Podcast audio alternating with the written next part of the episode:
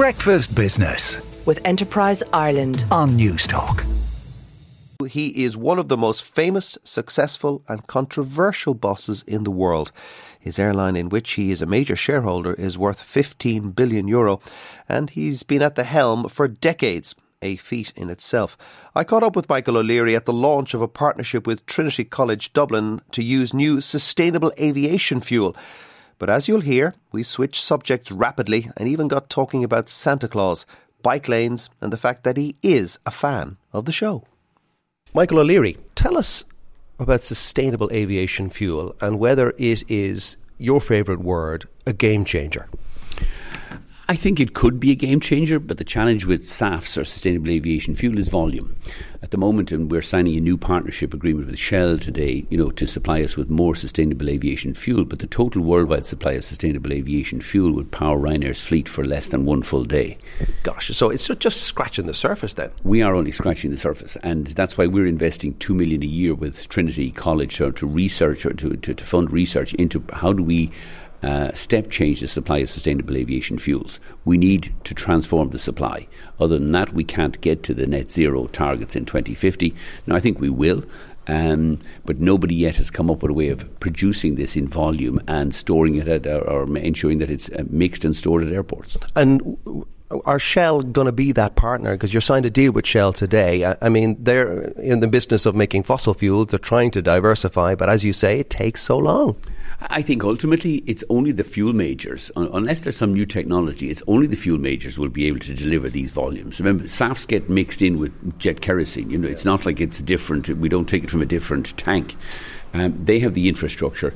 Uh, they are, to be fair to them, have done more work on SAFs than anybody else. For all the talk the environmentalists go on with, uh, it's the fuel companies who are actually delivering it. But we need to do far much more can we get to, we need to get to, we're setting very ambitious goals for ourselves 12% SAFs by 2030. I'm not sure we'll get there, but if we can get to 8 or 10%, that would be a significant achievement from the starting point of where we are today, which is less than half of 1%. And what about the Boeing fleet that you have? Do they need to be adapted to, to cater for more SAF? No, the great thing with SAF is you mix it in with the existing jet kerosene. So, you know, the existing fleet uh, doesn't need to be amended. But we are investing heavily in the existing fleet. We're spending 20 billion, Joe, over the next five years in a fleet of new aircraft that uh, carry 4% more passengers but burn 16% less fuel, which is a huge saving for us over the next five years. We're fitting the existing fleet with these scimitar winglets, which will also reduce f- fuel consumption by another 1.5%. So we're investing in new technology that really is transforming uh, the way we fly, while re- at the same time hugely reducing both fuel consumption and noise emissions.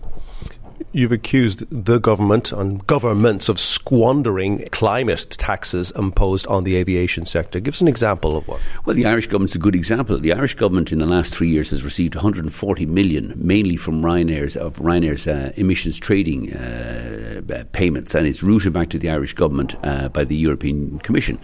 Uh, we've investigated this with the government, and it turns out that of that 140 million, 77% of those funds have been diverted to the Department of Education to fund the school bus fleet, which is neither green nor particularly. So it's it's not not very uh, ring fenced. No, it's complete. It's being dribbled out, and you know what we are struggled to understand is uh, in particularly in 2020 and 2021, the school bus fleet wasn't even operating. The schools were closed, and these were private contractors. So We've written to the Department of Transport. We've asked the Minister for Transport, Eamon Ryan, to explain where it went.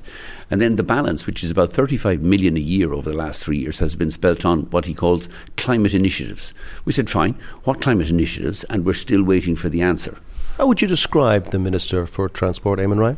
I mean, I think uh, clearly he has no priorities in transport. I mean, the Ireland's aviation policy hasn't been updated since 2019, before he took power.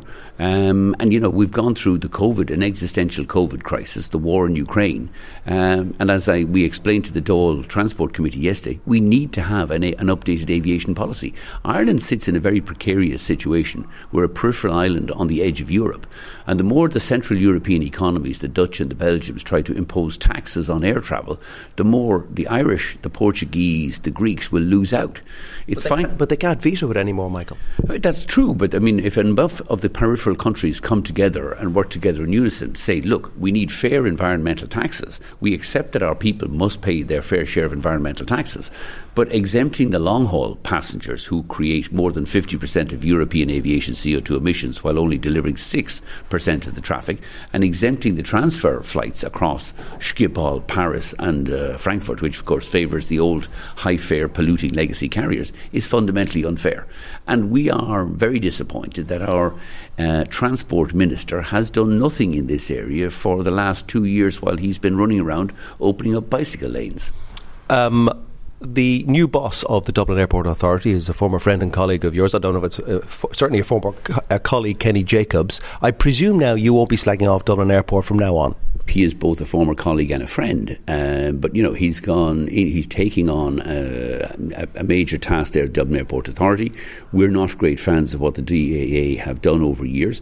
We have reached agreements with them, and we've managed to grow successfully with the DAA. But they face huge challenges, as we are worried that they're late into the recruitment for the Christmas uh, peak, particularly in security.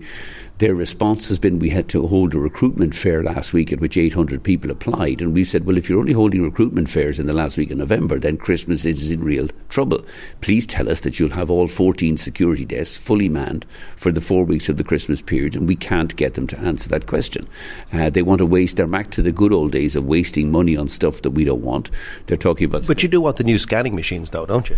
We want the new scanning machines, but I mean, one of the uh, areas of concern, Joe, they're talking about closing down an existing lane to put in a new scanning machine.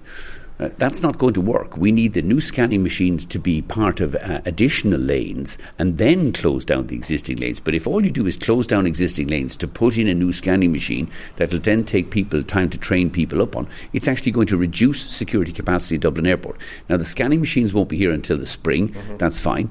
We just said, please tell us that you've already recruited people in September, October to, to man the Christmas uh, for the big Christmas peak, and holding a recruitment fair in the last week of November is not the solution not the answer to that question. Schiphol and, and Heathrow have already warned that they're going to um, drop flights because they simply won't have the personnel to deal with the summer rush.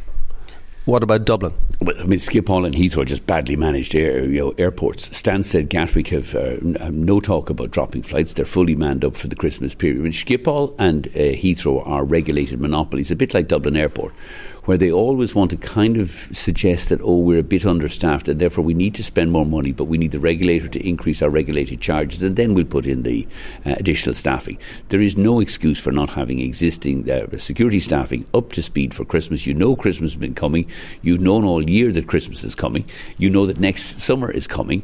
Uh, and all we need at Dublin Airport, if those 14 security desks in uh, Terminal 1 are open from 4 o'clock in the morning, there is no security queues. If there's a security queue, it's because the DAA have failed to uh, recruit and have failed to manage uh, the recruitment and training of security staff in sufficient time for Christmas and again for next April and next summer. Uh, and what about the proposed drop off fees that Dublin Airport want to impose on potentially your customers? I mean, I, I really don't understand. You know, um, drop off at Dublin Airport is already a nightmare. I mean, the amount of money they're talking about is so small it generates almost no revenue. You know, we think Dublin Airport would be much better off spending it, the, the next 200 million extending Pier D or the terminal facilities and not digging a tunnel under a, a taxiway that no airline and no passenger will benefit from. You're fairly outspoken. Should more bosses be as forthright as Michael O'Leary? Ah, it's very difficult for a lot of other uh, a lot of other bosses want to be loved. Uh, thankfully, so I, you don't want to be loved. I'm, unlo- I'm, an unlovable personality generally, so no, I don't really care about being loved. Um, Media love you. Uh, half of them like me and half of them dislike me, but that's fine. You know, who cares? As long as keep, as long as the media keep flying Ryanair, I don't really uh, care that much. Um, it is, uh, we have been outspoken for some 20 or 30 years, partly because it was a way of generating cheap publicity 30 years ago. And it worked? It did work then. I think I'm much more less outspoken now. Uh, we have new management in place and in most of the airlines. Eddie Wilson is doing a great job running Ryanair DAC, David O'Brien in Malta, Andreas Gruber in Lauda. Uh, and we, uh, we let our performance, I think, speak for itself. I speak much less about Ryanair on uh, matters relating to Ryanair now, um, except on matters that are really important to us, such as the the sustainability conference, because I think driving forward sustainable flying and sustainable aviation is vital not just for Ryanair's future but also for Ireland's future as a peripheral island on the edge of Europe. Will you be going away for Christmas this year? No, Santa Claus is visiting Gigginstown in Mullingar. I have uh, one left uh, who's a believer. Uh, I have four, three. Is his name Michael? No, his name is Zach. Thankfully, uh, yeah, so he's getting very excited about Santa Claus arriving at Christmas. So no, we will be in uh, Costa del Mullingar for Christmas, and I'm very much looking forward to it. Happy Christmas. And to you and all your listeners, John, congratulations. I think Newstalk continues to do a stellar job uh, delivering uh, the news on a morning basis, and I'm one of your biggest fans. And that's Michael O'Leary from Ryanair. Nice to know you're listening out there in the car from Mullingar, uh, Michael. Back. Breakfast Business with Enterprise Ireland on Newstalk.